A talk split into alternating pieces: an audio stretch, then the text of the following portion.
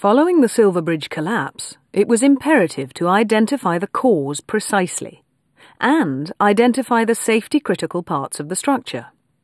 The big problem facing the investigators was that 90% of the bridge was submerged in fast flowing river. The next day, people came from every place the state, the federal government, Ohio, West Virginia. They had crews in here, the National Guard, and they were out trying to drag and recover bodies. And they were bringing in the uh, Corps of Engineer derricks boats to start removing the steel. Well, after they recovered bodies, they wanted to reconstruct the bridge.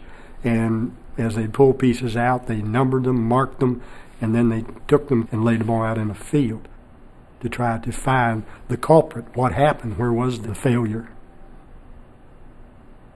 When they recovered the 330 eye-bar, when they found the two pieces, that's when they started realizing that one of those must have fractured and separated or blew apart and caused the failure. So they focused on that. And I think from the investigation, that appears to be what happened. We, that's the uh, analysis that we received about the, uh, the failure. And that's the one we promote and talk about here at the museum. Most of the material that was recovered from the scene is long gone, but the museum did save at least a sample of an eye-bar assembly, albeit one that has been cleaned and painted to look like new. This is a typical eye-bar joint from the Silver Bridge, which was rescued after the disaster. Um, it comprises a central pin over which the eye-bars would have been pivoted.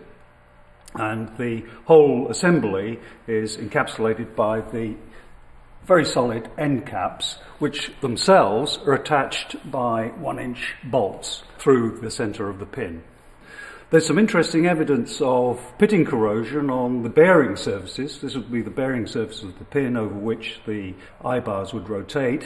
And there is considerable pitting under the track of one of the outer eye bars, and also underneath the cap, even deeper corrosion pitting caused during its lifetime on the, the bridge itself.